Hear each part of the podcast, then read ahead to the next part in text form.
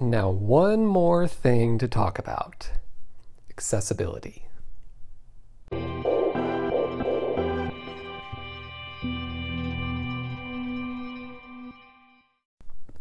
Hello, everybody, and welcome to episode 47 of Design Chat with Josh. I'm your host, Josh Reach. And in this lovely design podcast today, we are going to talk about accessibility. And I know I talked a little bit about this before in terms of color blindness. uh, we'll get to that in a minute. But uh, today I want to talk about accessibility mainly because it's something that's becoming more and more common that we're hearing about in our kind of world and industry as designers, especially product designers and web designers in particular, if you're designing for the web. But it's it's kind of crazy that we're just now like it's starting to become this big thing now when it, it, it should have always been a big deal. And to be quite honest, I don't think it's it's as important as it should be right now. Uh, it's not talked about enough, and it's not really something that us designers think about a whole lot, at least not as much as we should. Uh, I'm guilty of this too, by the way, so I'm not innocent in any of this. Uh, but I wanted to talk about just kind of my uh, kind of quick go to uh, kind of accessibility guidelines, uh, things that I keep in mind when I'm designing, um, and that I've learned even in recent years, or just even honestly, some of this goes back to basic design principles and foundations. Uh, like I could trace some of this stuff back to when I was in college for graphic design. Uh, but somehow we managed to lose sight of accessibility and we think about maybe it's something being a pretty shiny portfolio piece instead of actually being something that someone who can't see very well or can't hear very well uh, can use. Uh, so why does it matter? That's that's really the first thing we have to talk about is why does accessibility matter? And there's a couple reasons that I like to think of as to why accessibility matters. Number one for me has always been it matters because people matter. okay? Uh, the people who are using your products or viewing your website, whatever it may be, they matter, and and all of them matter. Okay, and really and truly, uh, you know, when something isn't accessible, you may think, well, it's only going to be a small amount of people, right? But it may not be, um, and even if it is, how is that fair, right? Like if it's they're not the majority of your users, like that's not very fair. Uh, and so uh, to me, I, I, always think about the people. Like you know, it's it. I, I, may not have a hard time, you know, reading this tiny text that's on this you know screen on the on my on my iPhone, right? But I know that there are people my age that would have a hard time reading it, but more importantly, there's people older than me that would have a hard time reading it. And I may not think that something looks pretty in 14 or 16 point type, uh, type fonts. Sorry, type. That's the anyway, um, I may not think something looks pretty like that, right? But uh, in reality, it can be, uh, and you can make something that looks very elegant, very nice, uh, without it, you know, but, but very large in terms of text size. For instance, I'm just using text size as a as an example, right? Um, but it matters. These everybody absolutely matters. And I guarantee you, for whatever you're designing, there's probably enough people that have some sort of limitation or disability that are using your product or viewing your website uh, that it's enough people for you to be like, oh, wow, I didn't realize that it was that many, right? And so could you say no to a couple thousand people, um, you know, every year that come to visit your website and say, no, sorry, this isn't for you? No, you couldn't, right? You wouldn't want to do that. So think about them. Think about the humans that are actually using what you're designing or trying to view what you're designing. Um, the other aspect of this, and the other big reason why, and this is more of kind of a way businesses have been a little more motivated lately um, Domino's comes to mind, uh, is uh, people can sue. If something is not accessible, people can sue the company.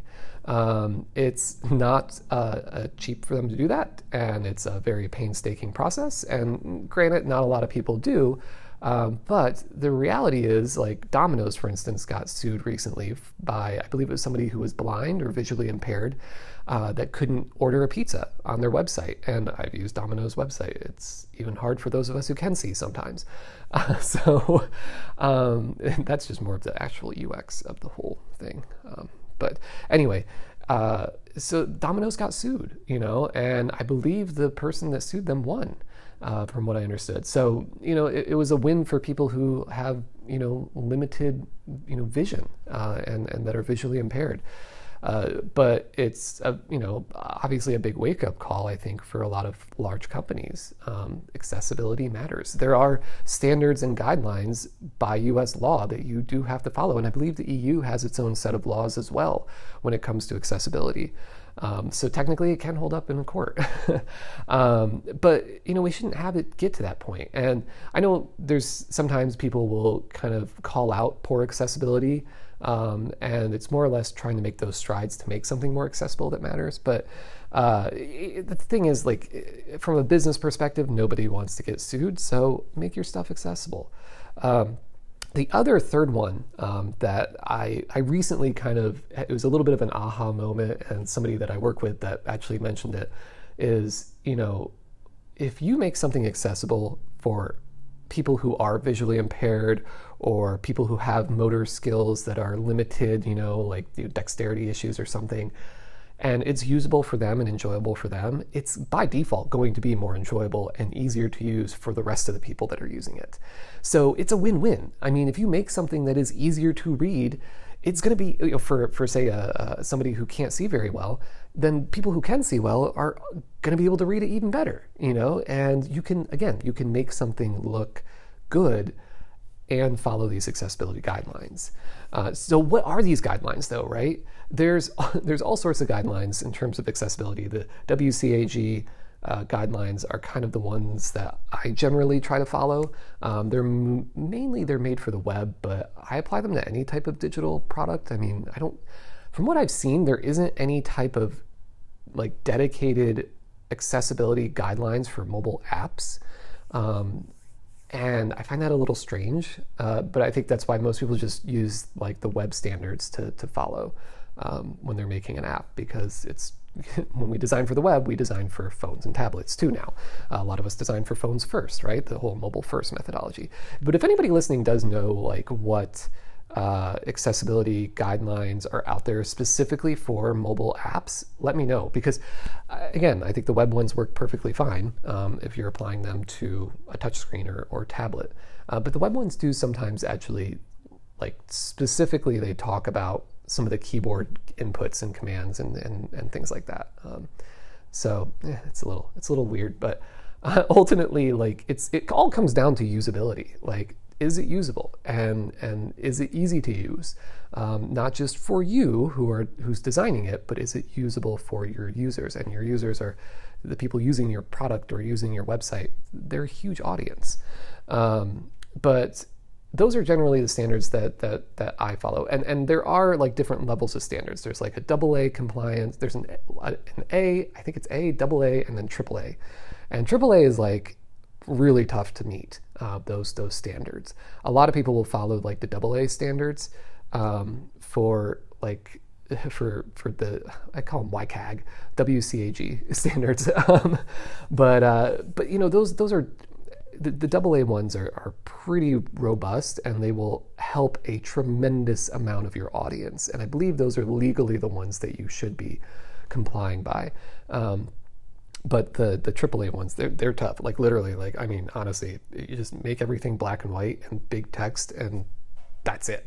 you know, um, and you'll probably meet AAA standards. But anyway, um, I advise you to kind of look up, just Google WCAG, you know, web standards, and you'll find what I'm looking for. I'm not going to go through and try to have you remember this from a podcast episode. It's definitely something you need to read through. Um, there are uh, like accessibility uh, tools out there. Uh, the one I like to use a lot is for color. Um, and I guess that could bring us right into like what are the standards that generally I keep top of mind um, when I'm designing, and then some of them I have to look back on and go back to kind of do a little audit on. But these are ones that I generally uh, think of when I'm designing for um, digital products or the web.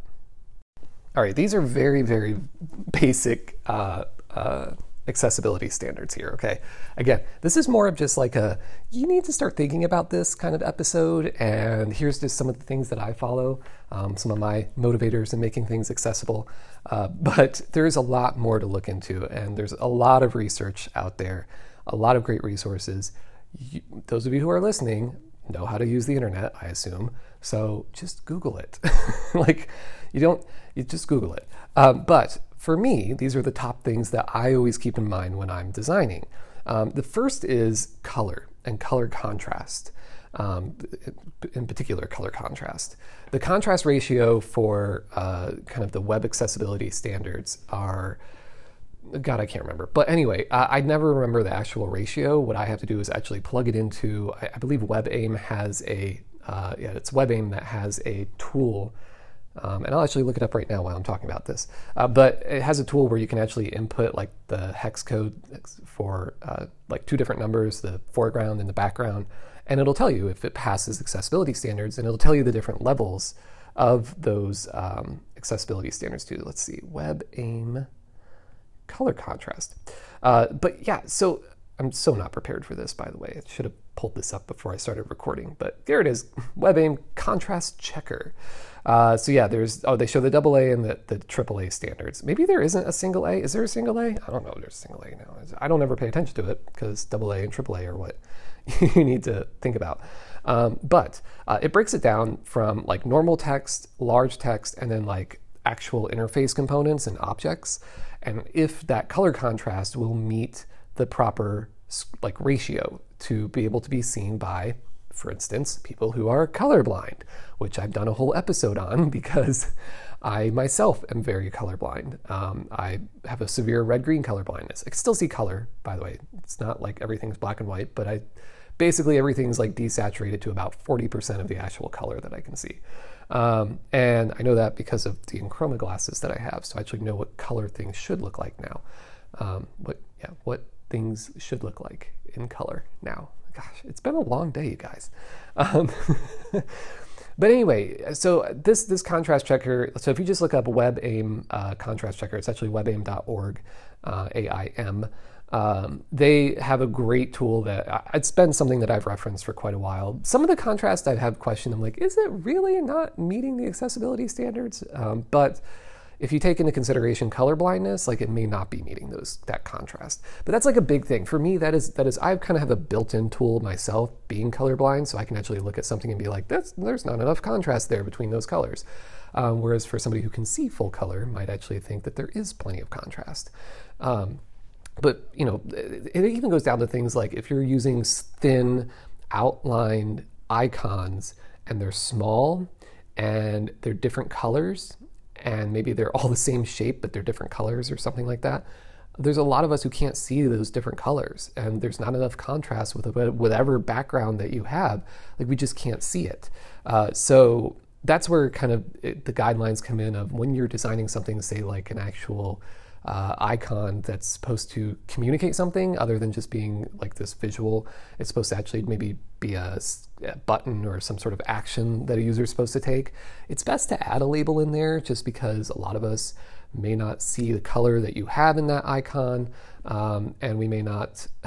we may not actually be able to see the icon itself if it's too small. So that's people who are, say, visually impaired. Uh, but the contrast is one big thing that that I absolutely like it's always top of mind, and I'm a little biased because I'm colorblind myself. Uh, but the text size is also something else, and the, the icon size as well. So the color plays into that. Um, but even if there isn't color and you have great contrast and it's literally just black and white, um, you got to keep in mind that there's different screen sizes that we're often designing for. Um, there are people who still use iPhone SEs. There are still people that use, there's a lot of people that use budget Android phones that maybe have a smaller screen or lower resolution. Things might get pixelated. Um, and so text becomes harder to read.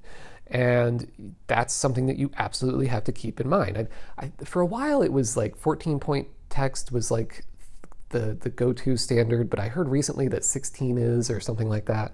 Um, but ultimately, eh, there, there's a couple different varying opinions I think on it. But just make sure your stuff is big enough for somebody who's visually impaired to read, um, and again, make sure that color contrast is right. This is like basic stuff though, like basic design principles, right? And your design foundations, even as a graphic designer, like, yeah, you make your stuff large enough so that people can actually read it, whether it be on print, on a screen, whatever it may be. Like, you got to make sure it's big enough, not just for your young eyes if you're very young, but for somebody who is a little bit harder at seeing.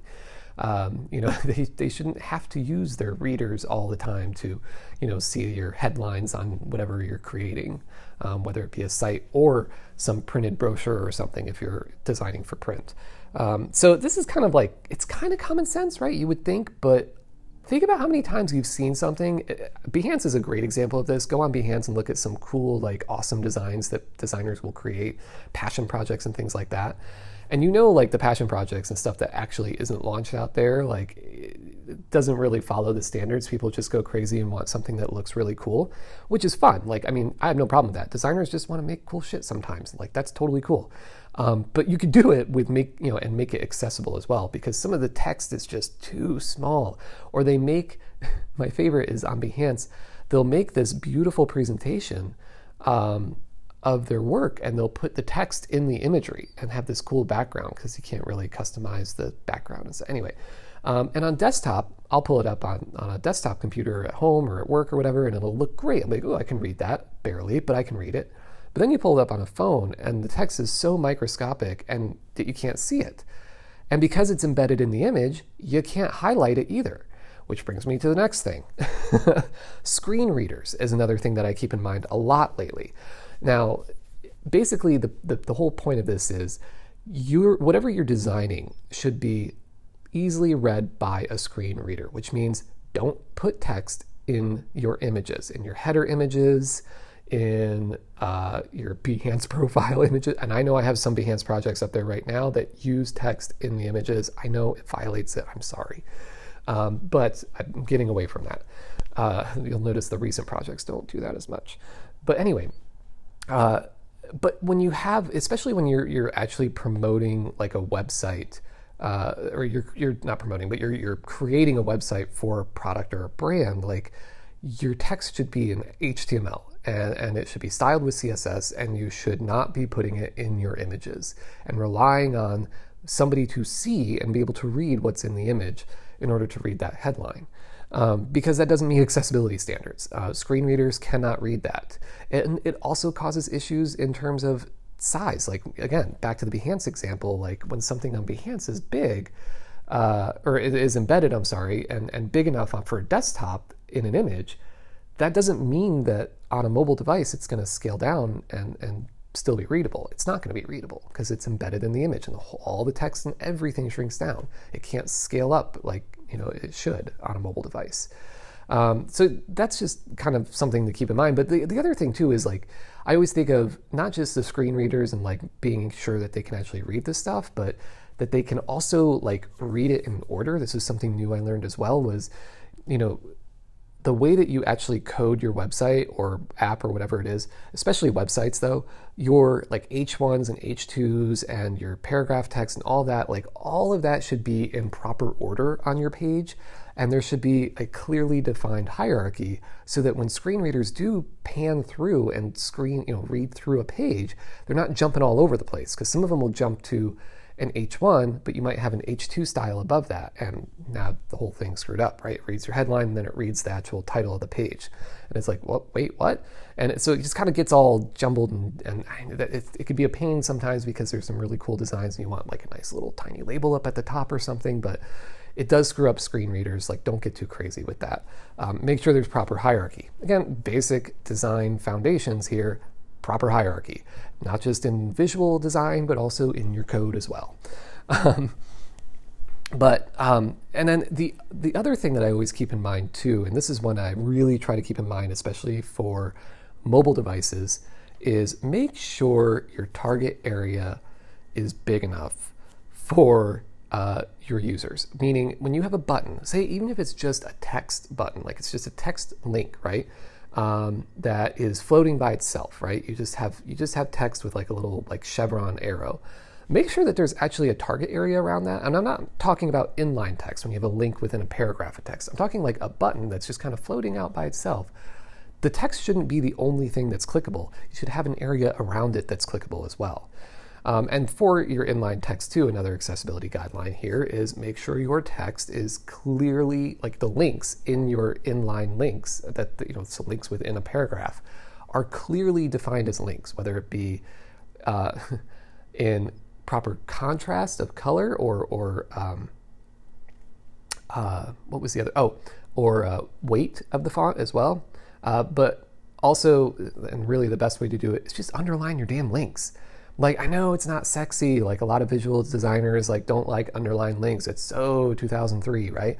But the reality of the situation is for a lot of us, we can't see your stupid blue hyperlink text that matches your brand when it's surrounded by black text because there's not enough color contrast. It all blends together. So now we have no idea what's actually a link.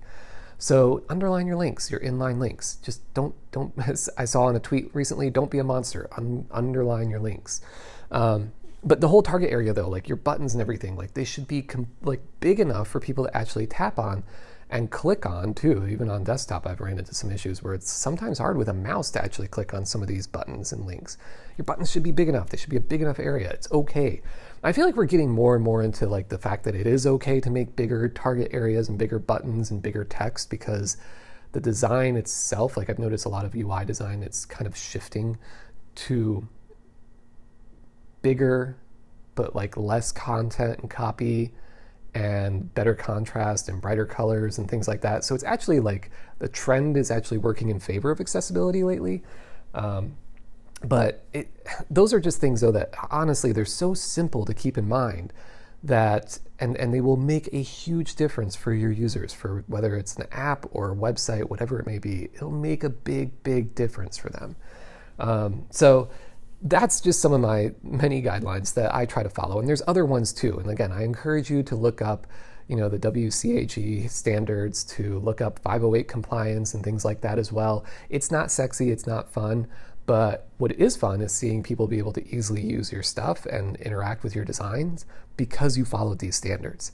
And also, it's fun not getting sued. So, so keep that in mind. Um, you know, when when you're when you're designing.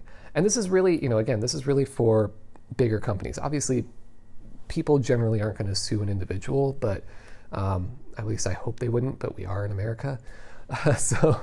But uh, you know, it's it's just keep keep it in mind though. Uh, accessibility does matter, um, and it it has a ripple effect. If you make something accept, accessible to like a minority of your users, it's going to be even easier to use for the majority of your users too.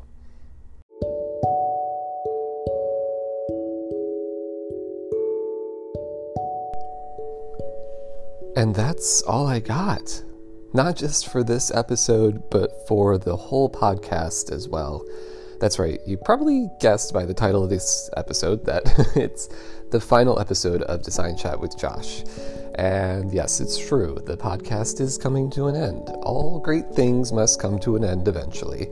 And there's a few reasons why I'm letting this die a nice, noble death right now.